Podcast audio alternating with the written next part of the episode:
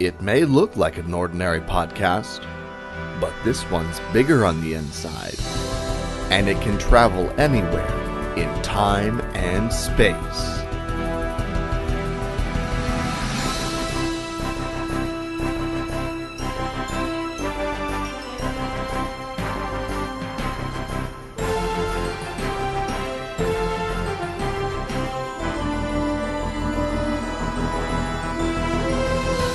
Pack your sonic screwdrivers and your jelly babies.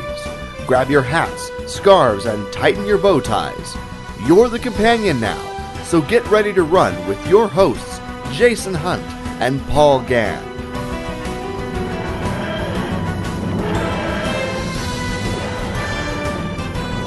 This is Talking Time Lords.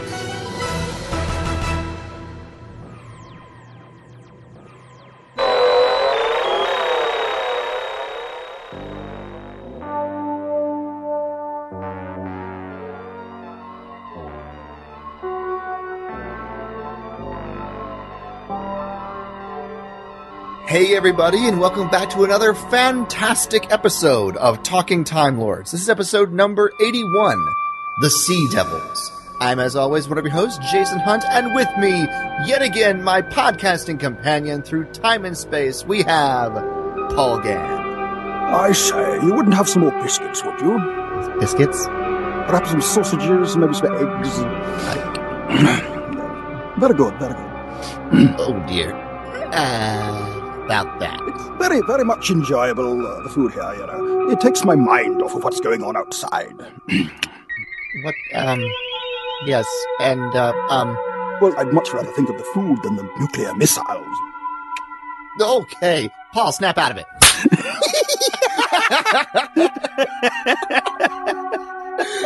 Hey everybody, we're back. it's been too long, but we are back. We we took an unexpected hiatus, so that's what Oh, we're calling this. but Oh, yeah. we're back. Paul, it's good to have you back, buddy. I'm just happy that there's not either some kind of natural disaster or some type of alien virus running amok in my house. you think about this. I, I was sick for two weeks. Mm-hmm. And then we had hurricanes Right. for like two weeks. Yes. and then my entire family was sick for another week. and then this week, uh, well, I don't even want to get into this week. Well, we don't need to get into that. All, all that matters is we're back. I'm so happy to have you back on the show, Paul. I, I, I Here- here's the thing I don't was- know if the master is trying to hide his evil plan so that we can't expose him to the rest of the listeners, or if he just doesn't want us to talk about these episodes because he's just kind of embarrassed. Mm. well, that is the question, isn't it? Well, that that brings us back to the fact that yes, folks, we are returning to our master story reviews. It's been a while. It's been since well, you know, before series 9 started that we did one of these episodes and we ended with the Daemons. Yes, which I thoroughly enjoyed. So we're going to be picking up with the uh, the Sea Devils. Yeah, the Daemons was fantastic.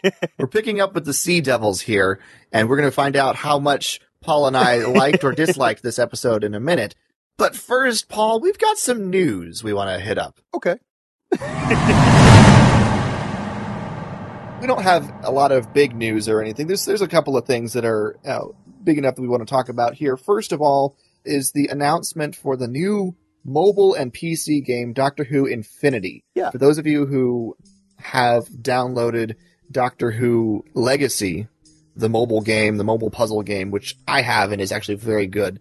This is by the same folks. It's supposed to be comic book styled, and I think it's supposed to follow just about every single storyline of the series. This is going to be interesting. I'm not exactly sure what all is going to be in this. There's a, you know, a press release talking about the design of the games and all that fun stuff, but there's not a lot of details about the game itself. But this looks Yeah. interesting, and the artwork they released for it looks fantastic. Well, this artwork looks like an aged comic book. Yeah. You know, it looks like that it's been a comic that somebody's been flipping through and looking at. It's even got little marks across it that give it kind of an aged look, you know, and I think that that's really kind of nice. It kind of reminds me of the poster that I have behind me on my wall. yes, yes, it does. Yeah, it's intentionally marked up to look like it's aged. Yeah. It's by the same folks who did Doctor Who Legacy. Uh, this is called Doctor Who Infinity, and I believe it's supposed to start with the first Doctor story, the Dalek invasion of Earth. I think is how that's where that's supposed to start. Really? I'm just reading this article now. I can't find where it says that. Hold on. Well, it says the Dalek invasion of time on Maybe this it- picture. Yes, maybe it's a new story then. I'm not like I said. I'm not entirely sure, but they're saying it's gonna. You know, everyone who's enjoyed Doctor Who Legacy should be amazed at how we've taken everything we've learned to the next level in this game. Doctor Who Infinity is supposed to be released early spring of 2018 with a soft launch and then a, a full launch globally in late spring of 2018. You've got time to play through Doctor Who Legacy. I might just have to check this out. I'd, I'd check it out. It's a fun little game. I haven't seen Legacy yet. It's a it's a puzzle game and a nice fun time killer. I know I've wasted many an hour playing it. Doctor Who Infinity looks pretty cool, so I'll definitely be checking it out next spring. What's next that we got here? Uh, oh yes, uh, David Bradley is going to be returning to Doctor Who after the Christmas special uh, to play the first Doctor for Big Finish. but wait, there's more. Not only is David Bradley returning, but the entire crew from An Adventure in Space and Time, Jamie Glover returns to play Ian, Jemma Powell returns to play Barbara, and Claudia Grant returns to play Susan for the first Doctor Adventures Volume 1 and Volume 2. I love it. This is exciting I love it.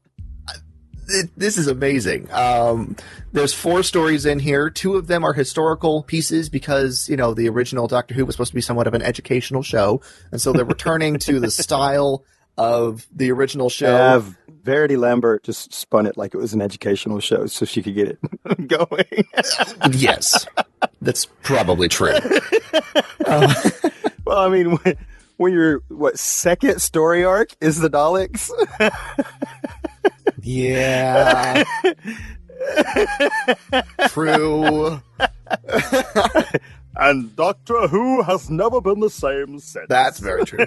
That is very, very true. The characters, Oh. the actors aren't imitating the original characters. It's fresh performances that are emulating these characters. So, you know, basically what David Bradley's been doing with the first Doctor all along. And they're really excited about it. And I think this could be fantastic. Volume 1 will feature the story uh, The Destination Wars and the Great White Hurricane, and that'll be available in December from Big Finish. Uh, and then July 2018 will be Volume 2, and that'll have The Invention of Death and the Barbarians and the Samurai. And one of these episodes is supposed to feature the Master. Ooh. That's cool. Yeah, I guess I guess they will. Uh, They bill it as a Big Finish exclusive. I guess they will ruin our headcanon then. Uh, yeah, I know. I still like that idea.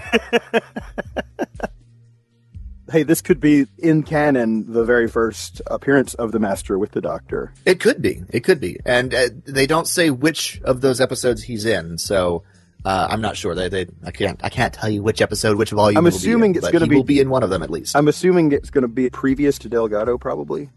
yes, it is. Um, as far as I can tell, at least obviously it's played by a different person, and I, of course, I just closed it, so I can't pull what it was. But Oh. anyway. But we've got one last little bit of, of information that surfaced, uh, and this is from uh, the BBC shop here in the United States, posted basically the back of the DVD for Twice Upon a Time. So we've got the synopsis here for Twice Oh. Upon a Time. Uh, if you don't want to know what this is, if you're wanting to stay away from any spoilers whatsoever, go ahead and fast forward a couple minutes. We're going to read this and then we're going to move on.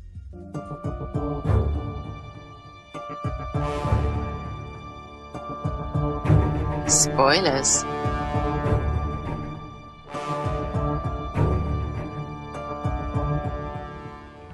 All right. Are you ready for this, Paul? Y'all ready for this? Okay, let's not do that. the Twice Upon a Time synopsis is as follows Two doctors stranded in a forbidding snowscape, refusing to face regeneration.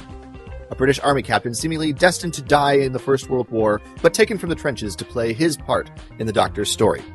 This is the magical last chapter in the 12th Doctor's epic adventure. He must face his past to decide his future, and the Doctor will realize the resilience of humanity, discovering hope in his darkest frozen moment. It is the end of an era, but the Doctor's journey is only just beginning. so there you go. What do you think about this, Paul? Yeah, I mean, if you if if you think about it, it is kind of interesting because we are ending the era of Peter Capaldi, but this will be apparently the story that leads us into the regeneration into Patrick Troughton. So I'm really, really excited to see just how all this ties together. Yeah, Yeah, we're gonna really we're- excited. Conceivably, we're gonna have two regenerations in this episode. You know, I- I wish this is something I wish they would do, and I, I guarantee they probably won't. But something that I wish they would do is take the original footage of Patrick Troughton at the end of the first regeneration and superimpose it into the end of this with, you know, colorization and the whole nine yards, just so that we actually get to see Patrick Troughton as the doctor in the end of this in like a little cutscene or something. I think that would be fantastic. That could be awesome. I I would be okay with that. I mean, just a visual, you know, lead in to to the the the uh, the power of the Daleks without actually going into any of the footage at the beginning of that. Right. Now, th- this is. The, the DVD cover here, so to speak, it doesn't really give too much away from what we've already kind of seen and know from the trailers and stuff they've already said. Uh, so the this synopsis doesn't give too much away, but the fact that it's out there gets me excited for you know the idea that we're just a couple months away to seeing this thing. Fan bloody tastic. Oh, I know, I know. Oh man. Uh, Well, we're not getting that much in this, but you know, it is giving us just enough to entice us to make us kind of drool a little bit more for the coming Christmas season, you know. pretty much. And uh, yeah, I'm just going to be honest about it. I'm probably going to make my family angry again when I insist to watch Doctor Who in the middle of the family gathering. just saying. Oh, is that going to become a Christmas tradition for you now? Make them mad by watching Doctor Who? Hey, why not?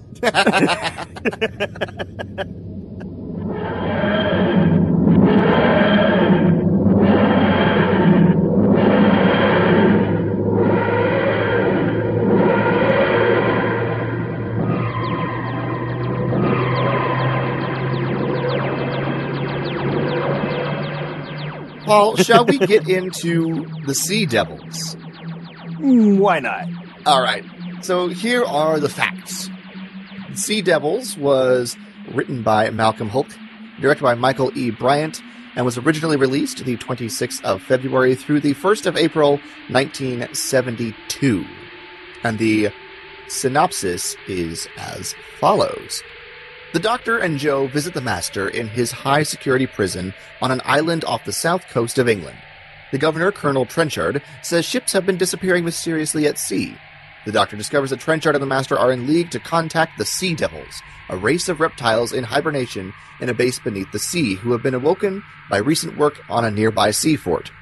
The Master intends to use his new allies to help him conquer the world. So, Paul, can you real quick give me a short reaction to the Sea Devils? Okay, I'm just going to be perfectly honest.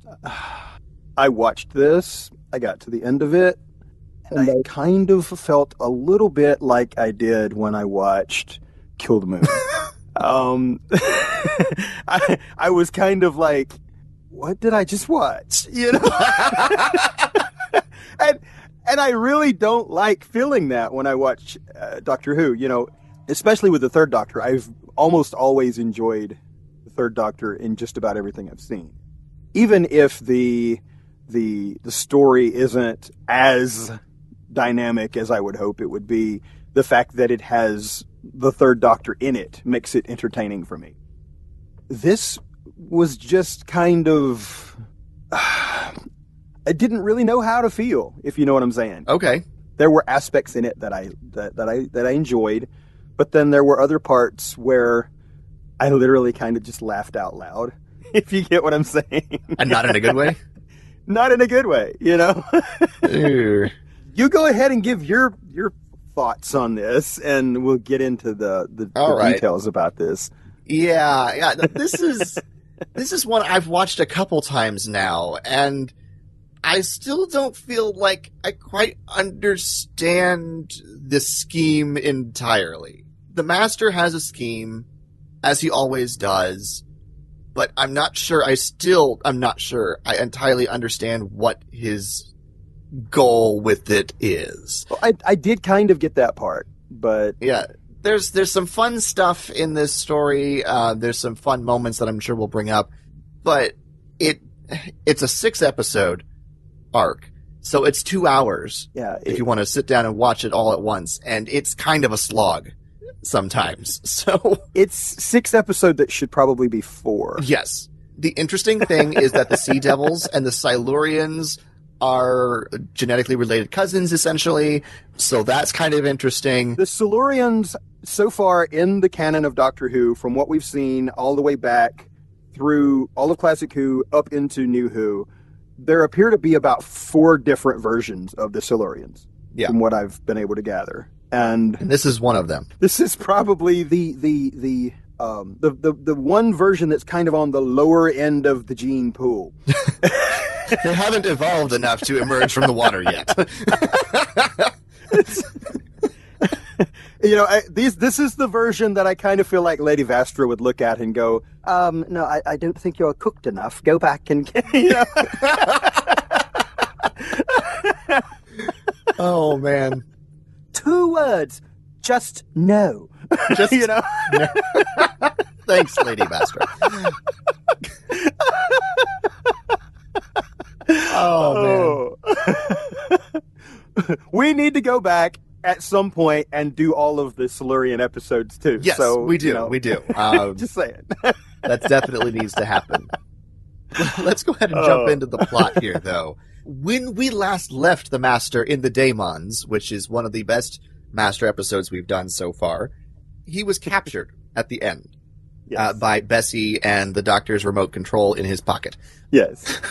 which is still one of the greatest scenes, is he's pulling away and Bessie and everyone's like, Doctor, what? He's like, wait, and he just pulls out the remote control and turns the car around and the master just I- sits there glowering at the doctor as it pulls up in front of the soldiers. I think it would have been hilarious if, if the car had been going in circles and then you heard this underlined little little music of Ring Around the Rosies, you know? Just the look the master is giving the doctor as the car pulls around and parks right in front of the unit soldiers is priceless. I just had a thought pop into my head. Uh oh. Jane, get me off this crazy thing!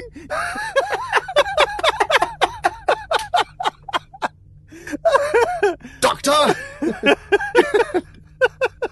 nope, not gonna do it. Um, oh man.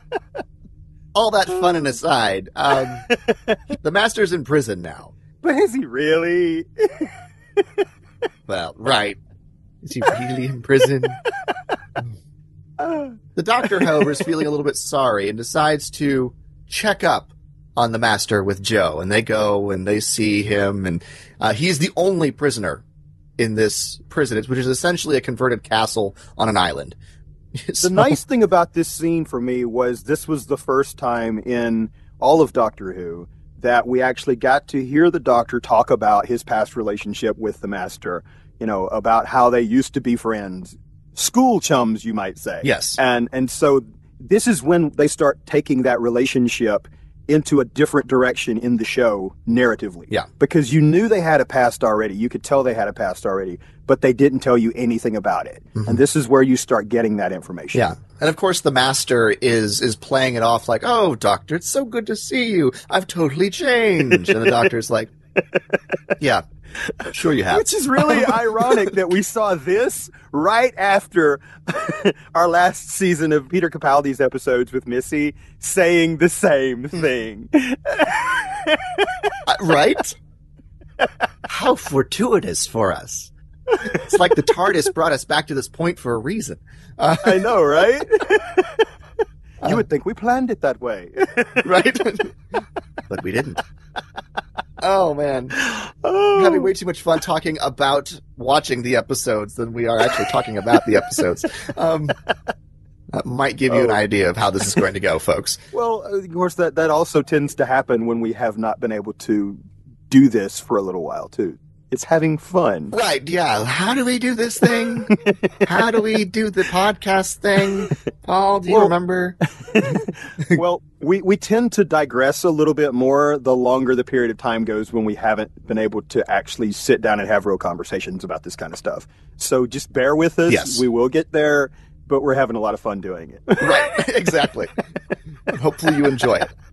Um, but basically, the doctor is there and he starts getting suspicious because Colonel Trenchard, who's in charge of this prison, who's an old school guy who's been, you know, passed over for, you know, recognition and stuff, but he's left in charge of this prison, this very important prison, um, casually happens to mention to the doctor and Jo that they should be careful when they return to the mainland because of all those ships disappearing. And the doctor goes, disappearing ships? What? and the master finds out about this little conversation yeah. And he goes, imbecile, why did you do that? And we're like, wait, what's going on? Ships have apparently been disappearing and getting attacked mysteriously with little to no survivors whatsoever. So the doctor, of course, goes to the people who should know what's going on, that being the nearby naval base on the mainland, uh, because they apparently have a boat that's been attacked by some sort of mysterious device, and nobody is being able to get near it. So he decides to go have a look, because it's what he does. Um, This is when the doctor steals the dinghy, right? yes, yes, the doctor steals a dinghy, Say that five times fast. right? And then Jo has to steal a bike in order to go after the doctor.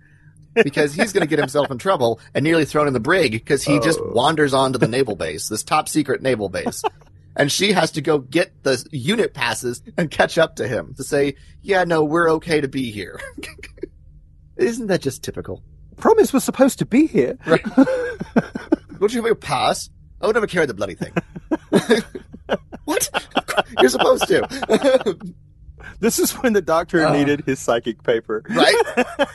Oh, But apparently, Captain John Hart, who's in charge of the the Sea Spite, which is the name of the base, is convinced by their passes and is intrigued when the doctor says that obviously the scorch pattern on this this boat that they have wasn't caused by any sort of like natural phenomena or an explosion. It was caused by a concentrated beam of heat from under the sea. Because that's not weird. Right. Captain Hart kind of, because he and his men are completely out of their depth, completely starts to rely on the doctor to help them figure out what's going on. But uh, here's here's my thing, okay? Everybody, everybody in these episodes act like they're so closed-minded, so bullheaded, if you will, Yes. that they literally, at every hand's turn, stand in the way of progress of figuring out how to fix this issue. It's just, it gets to the point where you're literally going, idiots, just shut up and let him do his thing. So this, you, know, Yeah. you see what I'm saying? I mean, Yeah. The, the doctor could have solved this in three episodes, but everybody else kept getting in the way. even the people that are supposed to be helping him on the same side tend to do that as well, you know, Yes. because they're all stuck in their heads with red tape and everything. Everyone, everyone keeps getting in the way. The doctor, though, deduces that there is a sea fort that is at the center of where the ship attacks have been. And so, of course, he has to go investigate with Jo. And the two of them go and they find a dead crewman. There's two mechanics that are supposed to be on this thing, getting things back up and running. One of them is dead, and the other one shuffles out of the darkness, muttering some incoherent nonsense about sea devils. Apparently, they've been attacked. And the doctor and Jo try and calm him down when they run across a sea devil wandering the fort. And the sea devil, of course, is like, oh, we can't have any witnesses, and tries to kill them, Oh gosh. and gets himself electrocuted by the doctor in the process, and then uh, turns and runs out and jumps out an open window in order to escape the doctor by diving into the sea. All right. Can we talk about what the Sea Devils look like? Sure. What do they look like? this is going to be good. They look like giant sea turtles and Jar Jar Binks had a baby.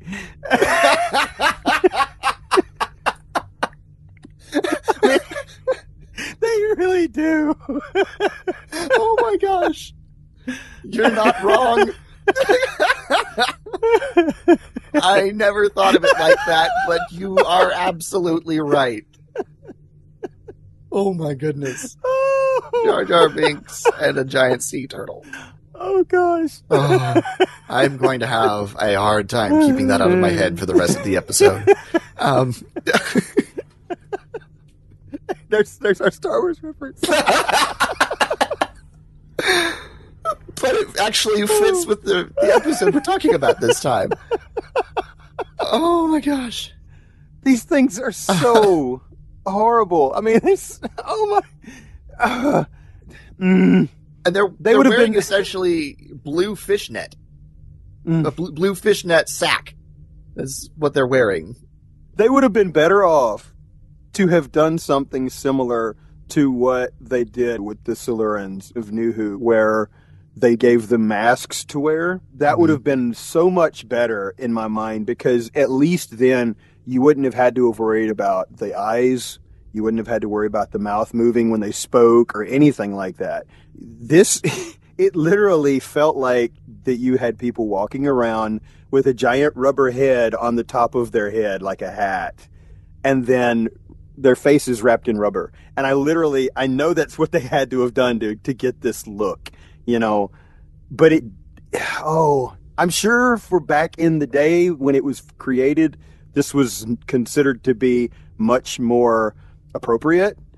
I mean, But when, when you think about the fact that, like, Planet of the Apes came out in roughly the same time period, yeah, and the, the, the faces on those were so much more realistic and everything, it's just really, it, it comes off as kind of embarrassing, to be perfectly honest. Well, according to the TARDIS wiki here, this storyline has suffered a huge budget crunch because of all of the expensive on location shooting that they did.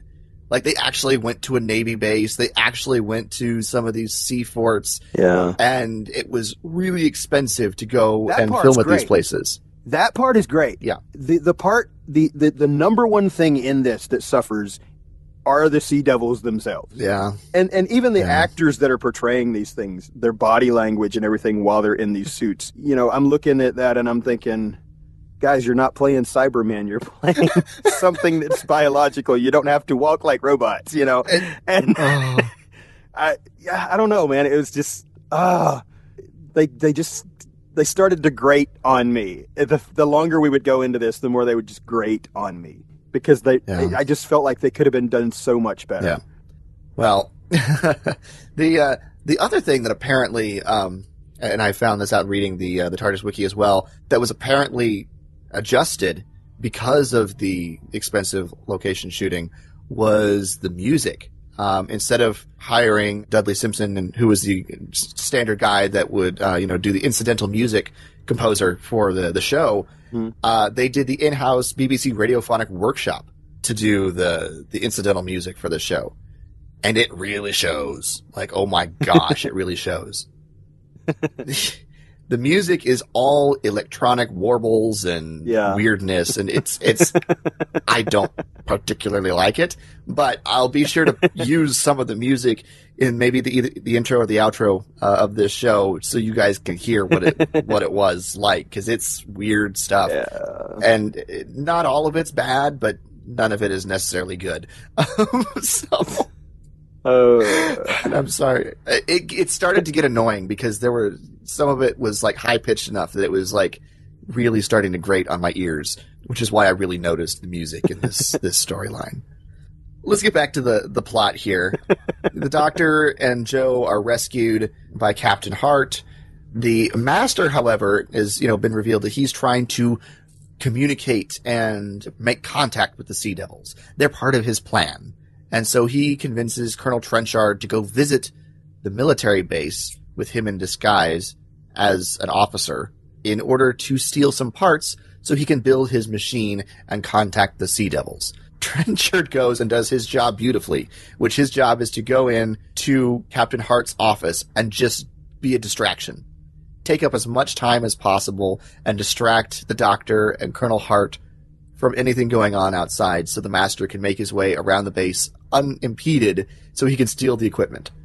And oh my gosh, Trenchard is obnoxious as I'll get out, deliberately clueless as to any hints that he needs to leave the office now. He Really? plays his part perfectly. It's like, oh, I oh. see you're busy. I'm so terribly sorry. But you will come and do this thing with us this week. We really would depend on you, Captain Hart. You know? And Oh. the only thing that goes awry for the master in this is that Jo is so bored of Captain Trenchard droning on in the office that she is staring out the window and notices the master walking around outside. That is the only thing that goes wrong with this plan. Well, And so, of course, the doctor has to run out and try and find the master, but he's long gone. And uh, he ends up going back to the prison to confront Trenchard and the master about what was going on. And Trenchard's like, oh no, he's still in his cell, see? And he pulls up the video feed of the cell, and there's the master sitting comfortably. okay, okay, okay. I have to ask. Every time they would turn the screen off and on, am I the only one that thought that this looked like a set of mini blinds or something that would open and close? Yes. You know, Yes. I mean, Venusian blinds. Yes. yes. They were they were blinds. They were blinds that they projected the screen Oh. onto the the image of the screen Oh, onto in, in post. Why?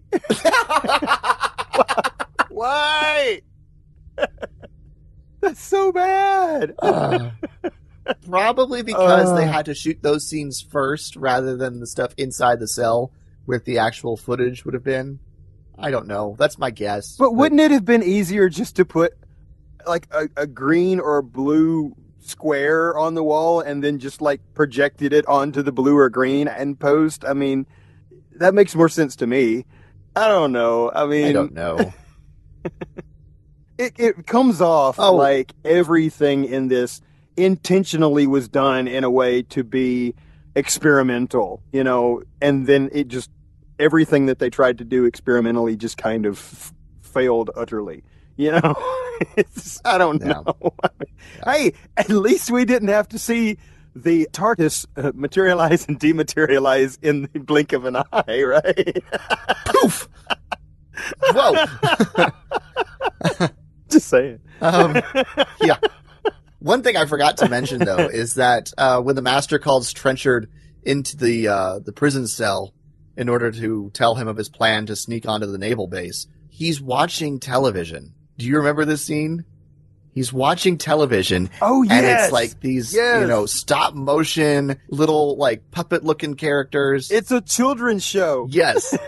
He's watching a children's show that, you know, and these there's these little, you know, stop motion aliens on this children's Oh. show. And he's like, This is fascinating stuff. I've never you know, seen this race and- before. And Trenchard goes, Yeah, and he, this is fascinating. I've never seen this race before. And Trenchard's like, Well, it's a children's show. Oh, oh, oh. They're puppets. Fascinating. Yeah, they're puppets, and they, they like whistle to communicate with each other. And so the master's there trying to imitate the speech. You know, it's it's funny.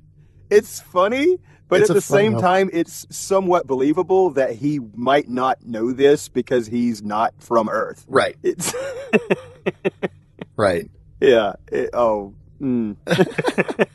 But of course, the doctor is not convinced by Trenchard that the master is actually in the cell, so he goes to see for himself.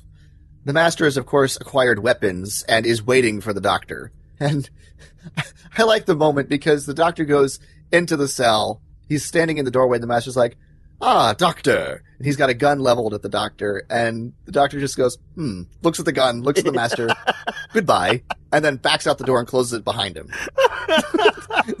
in one swift movement. He's just like, hmm, goodbye.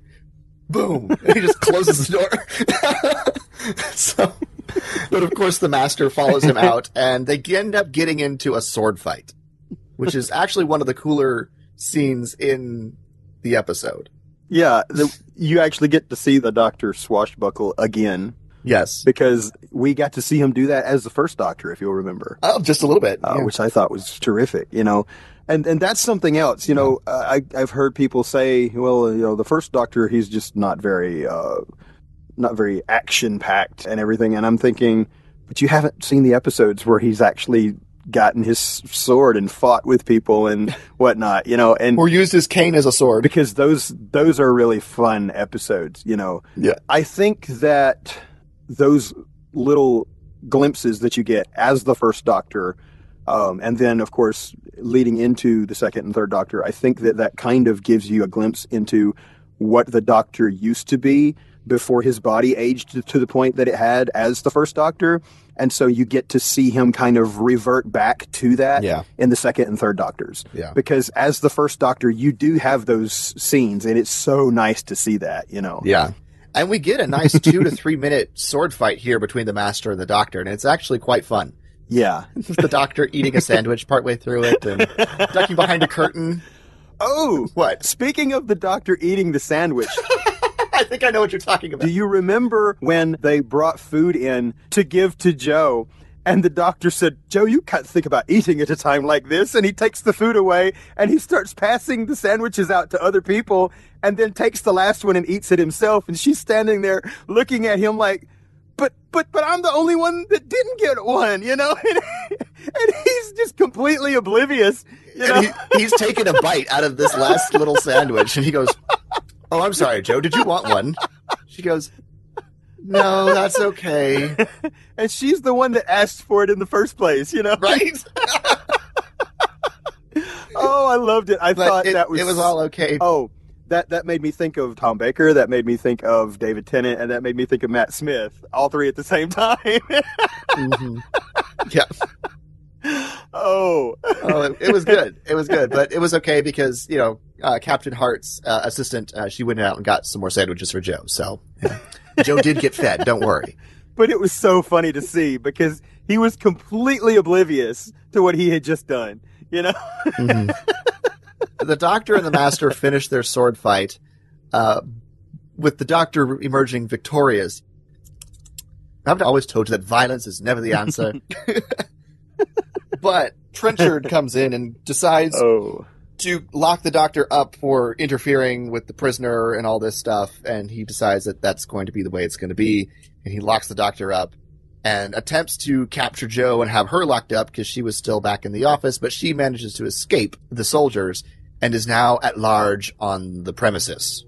So while the soldiers are looking for Jo, the master gets to work on his machine. And the master tells Trenchard that he's doing this to fight enemy agents because Trenchard doesn't really know what the master's real plan is. He's essentially a good-hearted man who's been completely manipulated and led astray by the master. He's a very patriotic man and is doing this because he believes that it's the only way to stop these enemy agents the master is telling him about. Jo, of course, finds her way around to a window where the doctor is being held in his cell and uh, manages to get his attention in order to free the doctor. One of the best little moments of this episode is when they communicate silently through the window, just like we get David Tennant and Catherine Tate as Ten and Donna Yeah. um, when they first see each other in their first episode I back just- together. I remember I was watching this and I sent you I, I sent you a text message and I said, I can't believe what I just saw. I just saw Ten and Donna all over Yeah, again. pretty much. Not quite as goofy. Not quite as goofy, Oh. but we did. And um, they managed to escape. And they take off across the island towards the beach. And they end up with the Master and Trenchard in pursuit with the Master's little machine, which he's using to summon a sea devil. And so episode three of this story Oh. ends with a sea devil rising from the sea, coming towards the Doctor and Jo, the Master and Trenchard at the top of the sand dunes above them, and a little truck of soldiers coming from one side and a minefield on the other side. And that's where episode three ends. See, that's something else. With the exception of one little tiny glimpse of like a hand and like part of a face, this is the first time in the first three episodes that you actually see one of the Sea Devils. You go three whole episodes into this six parter, and this is the first time that you actually see a Sea Devil. I mean, other than the, the little glimpse that you got in that one part, you know, at the beginning. yeah, no, I'm sitting here and I'm thinking, yeah, they're really dragging this out, aren't they? you know? yeah, they are. Oh. The doctor, of course, decides to head towards the minefield using his sonic screwdriver to discover where the mines are uh, in front of them and having Jo follow right in his footsteps as they make their way through the minefield. The soldiers are scared off by the Sea Devil, and so the master turns up the amplification essentially on his machine to send the Sea Devil after the doctor and Jo. He pursues them into the minefield, and when Jo notices it, the doctor turns around and uses his sonic screwdriver to set off the mines behind them, causing the Sea Devil to scream and run away back to the ocean in pain.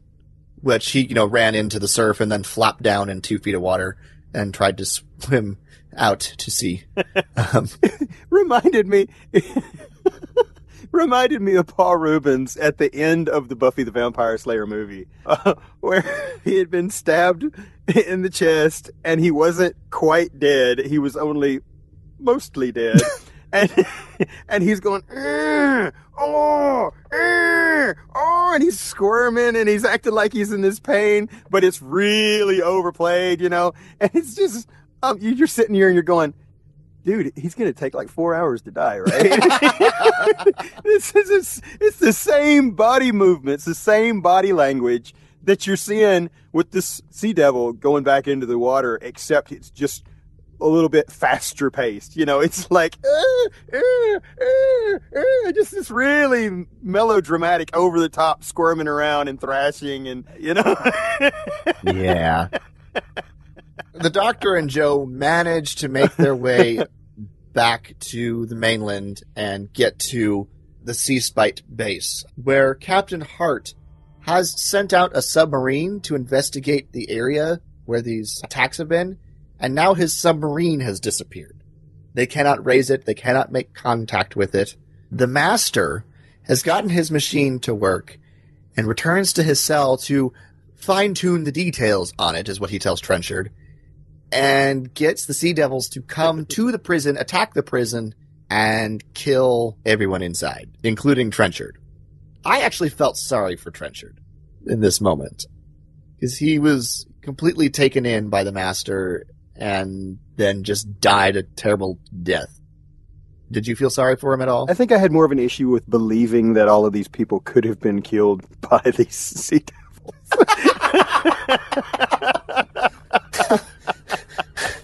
oh, okay. I, I, honestly, I, I saw better fighting moves from Jar Jar Binks in Episode One, Phantom Menace. oh boy. oh my gosh. Misa Bomban. Oh man. It sounds like we're just completely tearing this episode apart. It's not that bad. Hey, hey, hey! The Doctor and the Master were great. I'm just Yes. saying, but The Sea Devils, not so much. Captain Hart has one of the, the ships, the Navy ships, go out to send a, a diving bell down to an area of the ocean floor where they last had contact with their submarine. And of course, the doctor volunteers to go down into the diving bell to see what's out there. He gets down to the bottom and he's looking around. He's like, oh, there's nothing there. And then, oh, oh, there's something. And then the communications are cut. Captain Hart orders the diving bell pulled up. And by the time it gets back up to the ship and they open it up, it's empty. And the doctor's not inside. And I have to say, that's probably the most unnerving thing in this entire story. Because you're like, how did he get out? and that's where they end that episode with Jo's reaction. Yeah. Jo's reaction makes it Yeah. really nice at the end of that. She was a highlight of this of this for me too as well. I I really liked what she did in this, and I really liked you know the Doctor and the Master in this. I they they salvaged this for me to be perfectly honest. The the doctor and the master are definitely, obviously, the the um, primary drivers of this story. Uh, Jo is almost relegated to a, a secondary character rather than a lead, Uh, but she does have her moments, like you know, uh, being the one to rescue the doctor and you know getting him out of trouble when he walks himself into things. You know, basically like at the beginning with the the passes. um, but uh, well, the, the thing the thing about Jo in this is you don't see her as often or as as uh, much, I should say, but when you do, everything she does in it matters. And Yeah. the the way she played this was really nice. Yeah. Jo is definitely, definitely a good companion and definitely one of the most genuine things in this story. Everything she does is done uh, genuinely and innocently, and it's that's just who she is, and it it's really good. So, the Sea Devils obviously are the ones who have taken the Doctor out of the the diving bell, uh, and he is taken to the Sea Devils base where he tries to encourage a peaceful negotiation between the Sea Devils and mankind, because of course he failed to bring a peaceful resolution between mankind and the Silurians back in his first season as the Third Doctor, which uh, was one of the things he's regarded as a failure on his part. Of course, the Master then arrives and tries to incite war. At the same time, a complete imbecile from Parliament shows up to take over control of operations at the base. And this is Parliamentary Private Secretary Walker, who is a male chauvinist idiot. The only thing that would have made this more satisfying as a funny character is if he had pulled out his credentials the same way that Harriet Jones does. Prime Minister. You know? Name's Walker, Parliamentary Private Secretary. yes, we know who you are. You know? right? oh, man. But he shows up and he's like, "Oh, I'm here to take over. Get me breakfast." And he he tells the assistant, the young woman who's oh. Captain Hart's, you know, right hand assistant, who's helping him run the base while he's out on the ship. He basically walks into Hart's office and just treats her like the help right? and tells her to go get him some breakfast. And she's about ready to just punch his teeth in, but, you know, maintains her military cool and does what is requested. he walks in and just takes Oh, over wow. in a way that makes you just want to hate him. Yeah, and not only that, he also does it very nonchalantly. Mhm. It's kind of like this is just another Tuesday for him, you know. Right? and I mean, I don't know. It's it's just so grating and so irritating. This is the character in this that you love to hate. hmm You know what I'm saying? It was Oh, yeah. And you want to see the Sea Devils get him. Get him, kill him, blow him up, kill Right. him with fire. They don't, you know? by the way. but of course, his first thing to do is to start dropping depth charges yeah. in the general vicinity of where the Sea Devils are, which is, of course, where the Doctor is and where the missing submarine is. Because heaven forbid you actually do anything to negotiate. He's more worried about aggressive negotiations. Mm. oh, and there we have another Star Wars reference. I'm sorry, I had to. You're not sorry. Um, sorry, not sorry. right. Right. Yeah, he hasn't made contact with the Sea Devils at all. And so the Doctor is just Uh. about to, you know, secure a diplomatic solution with the Sea Devils when the depth charges start exploding around them. The Master, of course, seizes on the opportunity to say, see, this means war. Take the Doctor away, kill him, and attack the naval base. Which the Sea Devils gladly do. Well, they don't kill the Doctor right away, but they take him away. And bring me some more biscuits. Yes, no, this is going great. Bring me some more biscuits. How about some eggs and toast? Bacon, jam, all that sort of stuff. Sausage. Jeez, how big of a breakfast do you eat, Walker? Parliamentary Private Secretary. Dear Lord. It was probably second breakfast. Oh, that's that's true. Second breakfast. Although he's a bit tall to be a hobbit. Oh man. Oh, Referencing everything tonight. right, I know. It's fun. Um, in the confusion, though, the doctor manages to escape and gets, uh, you know, a gun to, you know, defend himself with, and he heads to the missing submarine. He rescues them, and they start to pull out of dock and are forced to fire a couple of torpedoes in order to propel them out of the force field that is keeping them there.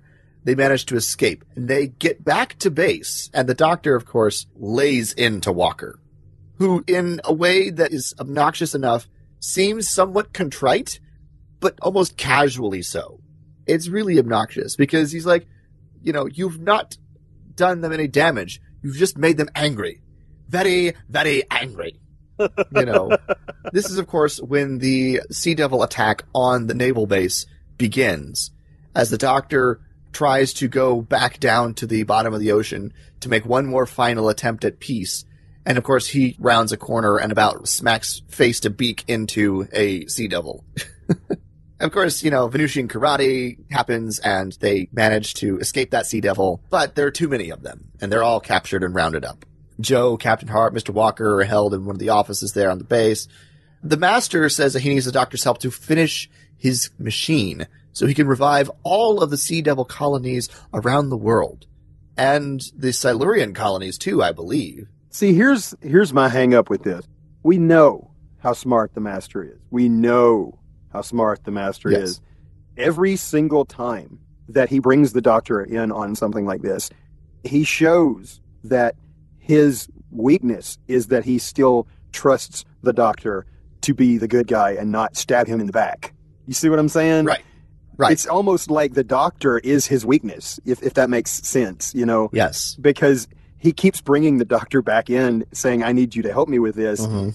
even when the doctor has stabbed him in the back before you know and Yeah. he has every reason why he would say fool me once shame on you fool me twice shame on me you know and and it's literally like he can't let go of the idea that the doctor is not going to turn on him Right. i mean It's no wonder later incarnations of the Master just decide to kill the Doctor on sight.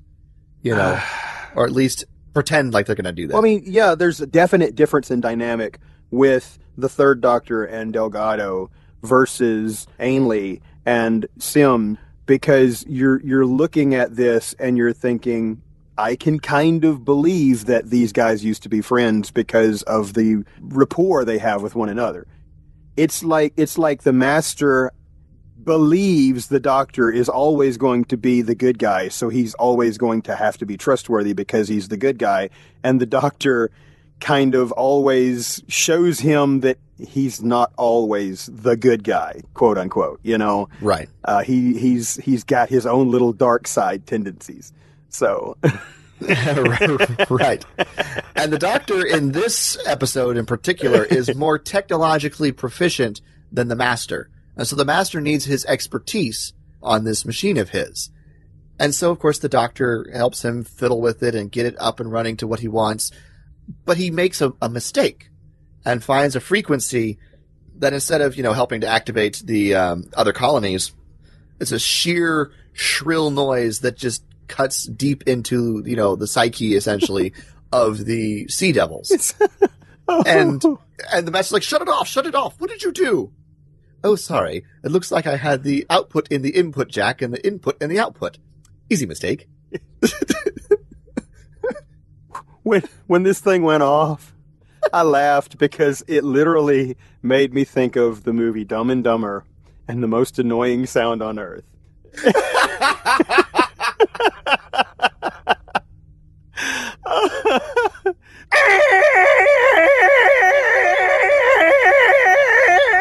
you know, Oh man. yeah, that's what it made me think of. Oh dear lord. It was an obnoxious noise, and I I almost like just turned the volume down until it was done. It got bad enough. I got this image in my head of the doctor turning to the master and saying, "Hey, you want to hear the most annoying sound on earth?" and the master going, "Shut it off! Shut it off! Shut it off!" Oh man.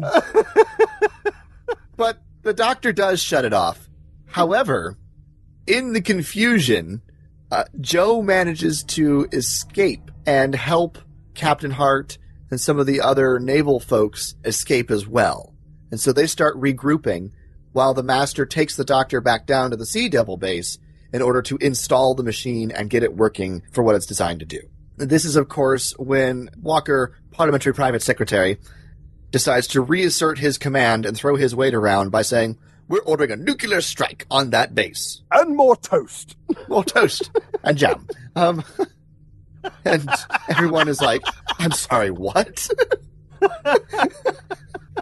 You're doing what now? It's just nuts.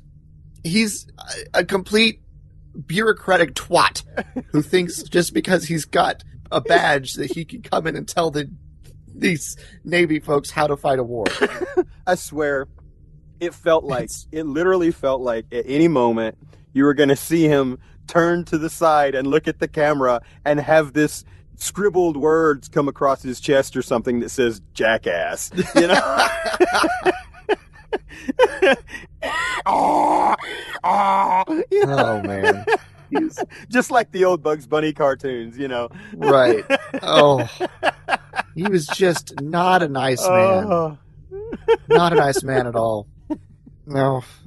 However, things aren't going so well for the Time Lord duo because as soon as they get the machine back and installed in the Sea Devil base, the Sea Devils go, "Well, we don't need you guys anymore. Let's put throw you two in prison and we'll just take over from here."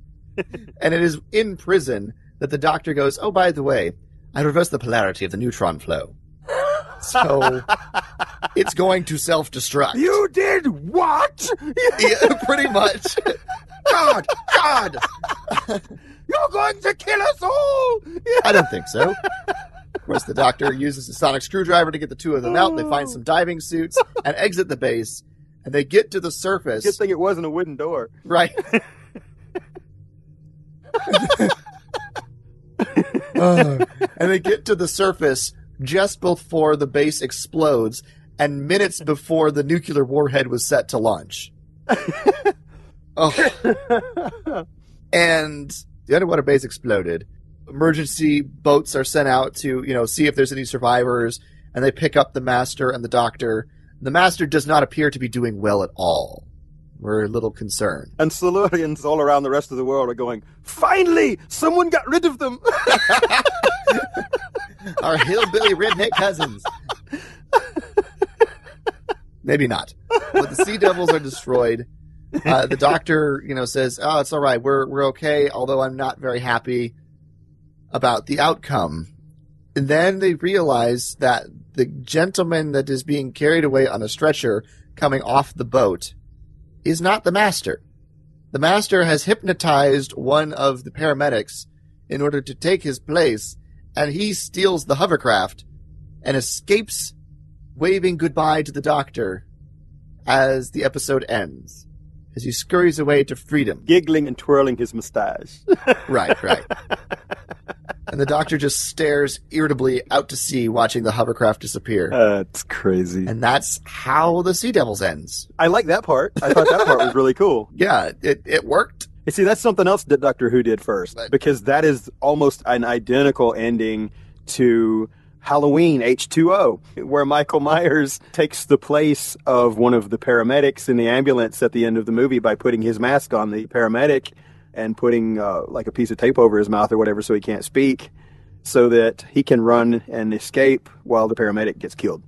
Same ending. Okay. Um, not what I saw. Um, I don't. I don't do the horror movies very much. Well, I'm just I'm Um, just saying it was one of those twisty kind of uh, sneaking, taking someone Yeah. else's place kind of endings. But Doctor Who did it like 30 years earlier or whatever. You know. Uh, so yeah, there's the Sea Devils there. Uh, hmm, I don't know exactly how to start wrapping this up, though. you know, obviously we've talked about the Sea Devils here.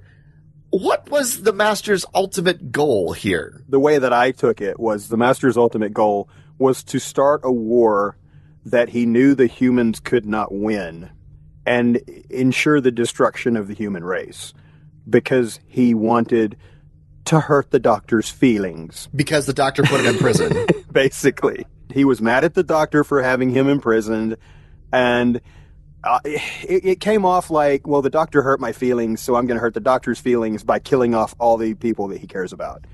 So he was going to wipe out the human race. Gotcha. Okay, it's a thin plot, but it makes sense. I mean, that's that's the way that it was portrayed for me, anyway. Yeah, I, that's the that's the thing that makes the most sense out of all the other ideas I've had because I, like I said, it's I've had a hard time putting it together. So Well, see, that's the reason I say that the dynamic between um, the master and the third doctor is different because they still act like they want to be friends to a certain point, you know, Right. Which you don't get later on. Right. And you don't really see that return until Missy and 12 this past season. Mhm. Yeah, no, you're right. Um, so why don't you go ahead and start wrapping up, give your final thoughts and, and rating on this one. What, what should we rate? um, I don't know. I don't know that Jon Pertwee and, and Roger Delgado were able to redeem this enough for me to give it a good rating. Uh, even though I loved their performances in this, it, there was just so Okay. much wrong with it. I mean, the, look, the settings were great. you know, the, the the main cast that you know, the main recurring cast, I should say, was great.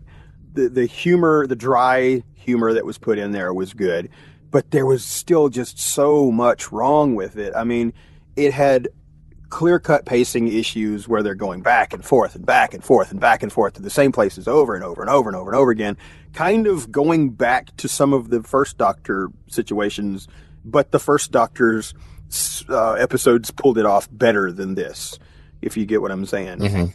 This got Yeah. to the point where you literally just started to feel like you're just dragging it on just because you have to, you know, and this could have easily been wrapped up in, in four episodes. Yeah. It could have very easily uh, been a much more concise and and uh, dynamic and more action packed story had they cut out all of the junk and just told the important parts of the story. They could have easily done it in four episodes, and it still told the entire story they needed to tell, and been probably a much higher quality uh, story. I mean, you think about it. You cut out two episodes, you've already saved a lot of budget just by cutting out two episodes. Right. You could take that and put it back into the other four, and that alone would have helped them to have improved quality. Yeah, no, this is this is not one of my favorites at all. Like I said, the plot line seems very thin for the master in this. Uh, the the moral dilemma where you know the doctor wants to help the Sea Devils because of what happened to the Silurians kind of gets lost in the shuffle, and the fact that the Sea Devils get betrayed, not necessarily directly, but get betrayed by the master, the doctor, and the human race, and are left by themselves in a disaster of their own making, essentially, is tried to be brought to bear in the final episode, but it's just so buried under everything else that it doesn't come across nearly impactful enough. You know, you're right. Uh, Jo is a highlight. She's always a great companion for the Doctor here, especially with this adventure. Um, you know, she she's the uh, she's got a, a certificate in escapology, and so she's able to you know help everyone escape a couple times during this episode. But you're right that it has pacing issues because episode three is like action packed episode. We Mhm. have the sword fight. We have the Doctor and Jo running around the island trying to escape um, from the Master and Trenchard and the soldiers, and then the Silurian, and all this stuff is happening. And this is like the runaround episode where everyone's doing stuff. And then there's episodes that just drag because you're standing in offices talking all the time, Yeah. and it's just it's it's like start stop start stop and drag it out, you know. And unfortunately, this could have been really good, but you know, it just the story wasn't thick enough to be stretched over six episodes. Well, not only that, you know, it's having parts in there where people are just standing in an office talking. It can work really well if it's done correctly. There's a lot of stuff where they're just rehashing things that have already been done somewhere else in the story Yeah. because they had to go over here and tell this person about this that the fans already knew about. And they have to go over here and tell this person about this that the fans already knew about. And there's just certain unnecessary stuff. It's the feeling, okay, the, the theatrical term is verisimilitude. And what that means is everything that takes place on the stage has to take place in real time. right. And back in the day, especially during the Middle Ages and the Renaissance period, the, the play could only last as long as it took to perform it in the story. So the story is you're basically coming in at the climax of an issue. You get told the backstory and you come in at the climax of the issue where everything happens within the two hours that you're there at the theater. Mm-hmm. And so if something takes longer than two hours, you can't really have it on the stage. And the, um, the first Doctor really kind of had quite a bit of that. It wasn't, Right. you know, obviously their time cuts and they had, you know, things changed, but there was a lot of that. And that kind of happened a lot in this episode, except the stuff that happened in this episode was the doctor and Jo go and do something, and then they have to come back to the office and tell Captain Hart and the Navy what just happened, what they just did. Right. And it's like, we have to explain all this stuff in order to move on the story. And I'm like, but you didn't have to. You could just pick up Right. from, okay, so doctor, what do we do about this? You know, Right. and rather than re-explaining what you just did two scenes ago. Which is kind of what they went back to doing later. You know, they would have it cut and they would end Yes. on the end of a conversation or whatever where they just got finished explaining those kinds of things, you know, which makes a lot more sense in the visual storytelling of this. And it keeps the pace up too. Yeah. The Daemons did that. The Daemons did that. It was, you were, you know, coming in at the midpoint of the conversation after Right. the explanation's already been done. And they're like, okay, so we, here's the solution for that. And they, and it kept the pace up. You know, the Daemons is five episodes and it didn't feel like it, you know, was too long or too short. It was great. And so they've done it before with the third Doctor. And I would say that that is a director's issue and a writer's issue, a combination of the two, Yeah. because that stuff doesn't just happen by accident. It has to be planned that way. Yeah. It was one of those things where I think the the idea of all of this on location shooting took priority because the locations are great.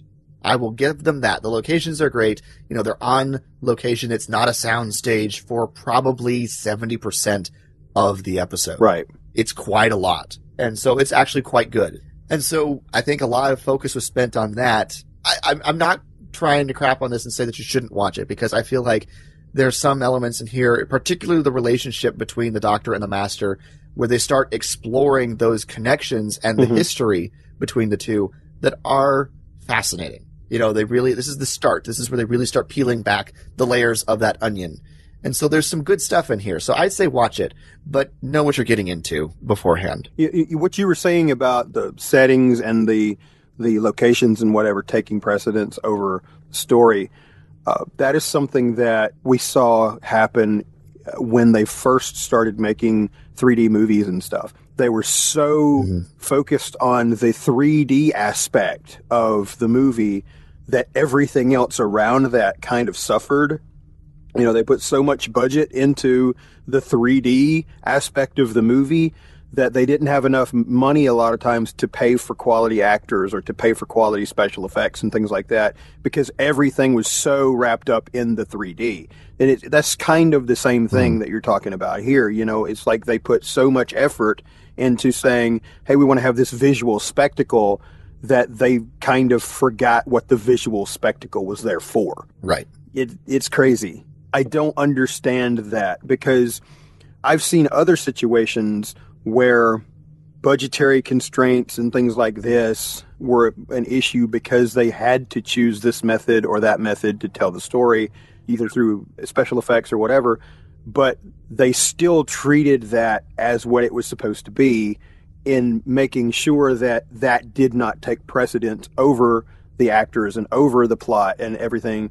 It all boils down, in my opinion, to writing and directing Yeah. a, a, a writer a writer and a director that truly focus on the characters and truly focus on the pacing and the plotting of the story are are not going to allow that spectacle to overshadow their story you know Yeah. All right. Let's go ahead and give a rating on the Sea Devils. Um, I, I feel like we should be giving, uh, you know, rating this minefields. Um, how many minefields would you give the Sea Devils? are you saying that because you feel like it went kablooey Um, uh, some of it did. Um, what do you? Do you want to go first, or shall I? i'll let you go first this time Okay, I'm gonna give this. Uh, this is the lowest I think I've given a Doctor Who story. Um, I'm not sure, but it might be, and that's I'm gonna give this a five, maybe a five and a half out of ten. oh the positive points the positive points to this are are where the actors shine the sets are good but the the biggest point is the banter. When it's not being bogged down by exposition, the banter in this is very good. The banter in this is very good. Yeah. Uh, the but it is lost a lot of times in the exposition sometimes, which is unfortunate. But the banter is good. The stuff between the doctor and the master is quite good, but it just gets lost in the the slog. that all is- of the all of the food related stuff is hilarious too. Yes. Uh, Walker, Walker, you know, as much of, as a character that he's the one that you love to hate, he breathes life back into the story that's becoming stale. Uh, you know, he's a memorable character because he's funny and he just disrupts everything. But it, Well, it, I- it gives a nice little added punch to a story that's starting to get a bit stale. So, I said that I wanted to see him killed with fire. What I actually wanted to see is for the doctor to make him look like the biggest fool, you know. And uh, I think to a certain extent we did get to see that. a, little bit, but he still ends up walking away with some of his dignity. Well, I think that, at least in my opinion, we kind of, the audience got to see the doctor make a fool of him without him even realizing to a certain point that the doctor had done that. Right. And that makes it kind of even funnier because Right. he, he's so oblivious that he can't even figure out when someone's made a fool of him. Right. So, yeah. But, What are you, okay, I'm, I'm to give this what are you to give this rating? How many minefields? I'm to give this five and a half. Um, I can't go any higher than that, and it's not because of of the acting. It's more of the pacing and and let's just be honest, the the embarrassment that is the the uh, Sea Devils in this. Oh dear. Um, there is. It's the the episode where they're trapped on the beach and they've got the sea devil headed to them, and he's Oh. running right at them for the final shot, and it's just this big like rubber Mm. foam eye heading straight at the camera, and it's just like. Why are you getting that close to it? It looks terrible. Well, see now, if, if they were doing that now, I think I believe honestly, if they were doing that now, not only would they have put um, some of the the uh, inserted eyepieces uh, like they have in the um, the Henson Creature Shop, uh, I think they would have put um, you know mechanisms in the face uh, to cause the mouth and, and eyes to move and things like that. You know, they might not have changed the overall appearance, but I think that they would have changed it enough to make it feel real. And that's just something we did not get even close to having back then. I mean, look, they could have take they could have taken care of part of this just by putting like a a, a reflective, you know, shiny coat of clear coat over the eyes or something to make them look wet, or or uh, you know, putting even some type of a pull string mechanism on the inside of the mouth that somebody could, you know, pull up and down out of screen underneath their clothes or something, you know, to make the mouth move when they talk, that kind of thing. I mean, yeah, it's it's very low tech ways of doing things, but at least it would have been better than what we got. It it really kind of just felt like that they put minimal effort into trying to make these things look realistic. Yeah, it and the music is obnoxious to me at times. It really is. I I mentioned it earlier, but there, yeah, there's a Well, there's a couple of other episodes for the Third Doctor that have the same problem with music. yeah, yeah. um, but we'll bring those up when it happens. That being said, I think we should stop berating the Sea Devils because we want to remain somewhat positive here. You want to hear the most annoying sound in the world? oh man, we will be returning back to um, another Master Story episode here with the uh, the Time Monster next episode. Um, I've seen this one once, uh, and I think if I remember correctly, it's better than the Sea Devils. So we should have more positive things to talk about next time. Dude, this is the lowest rating that we have given any episode that we've talked about Yeah. so far, including Sleep No More. Mm, yes. Yes. Yeah. Although, yeah. So yeah, think about that. That being said, if you like the Sea Devils, if you, I'm actually curious though, if you like the Sea Devils though, I really want to hear why you like it because I had a hard time with this episode. Like I said, I've seen this like three or four times now and I still, it still is rough for me. If you like the Sea Devils, please let us know. I really want to, I want to hear what you like about it. hit us up on Facebook, which is facebook.com slash talking time lords. You can tweet us at, at talking time lord or email us at talking time talkingtimelords.com. Um, of course, links to all of that are found on our website, which is talkingtimelords.com. Um, and please leave us a rating and review on iTunes, TuneIn, Stitcher, wherever you find our lovely little podcast. Paul, um, are you looking forward to, to moving on from the Sea Devils? Uh, yeah. All right. See, this is the kind of Um, episode or the kind of story arc, I should say, that if we were going to go back, if if we were like some other shows that I've listened to before, who go back and choose episodes later on uh, to talk about in a drunk cast, where they they actually get drunk and talk about an episode. Uh, and make fun of it. This is the episode that we would pick to do something like that with because it's just got so much to make fun of. Yes, I yes, that might be the way to get me to watch this again. That might be the way to get me watch this again. Um, well, Oh. I don't know if we'll do that ever, but uh, it's something to keep in the back of our mind, no, something in our back pocket. probably not. But Probably not. We're a family show. but I've, I've heard shows I've heard shows do that before and it can be quite hilarious so you know that it can. Like I said, we'll be Oh. back next episode with our next master story review here. We're gonna do the Time Monster, so go ahead and check out BritBox if you want to watch it, so you can follow along with us as we discuss that episode. But I think before the Sea Devils come flapping their way out of the ocean, we're gonna wrap up this episode. flap flap flap flap flap flap flap flap flap flap I just about made you spit out your drink there. Um, uh, that'll wrap up this episode of Talking Time Lords. This has been episode number 81 of Talking Time Lords, the Sea Devils. For Paul, I'm Jason, and remember, until next time, may you hope far-flung hopes and dream masterful dreams thanks everybody.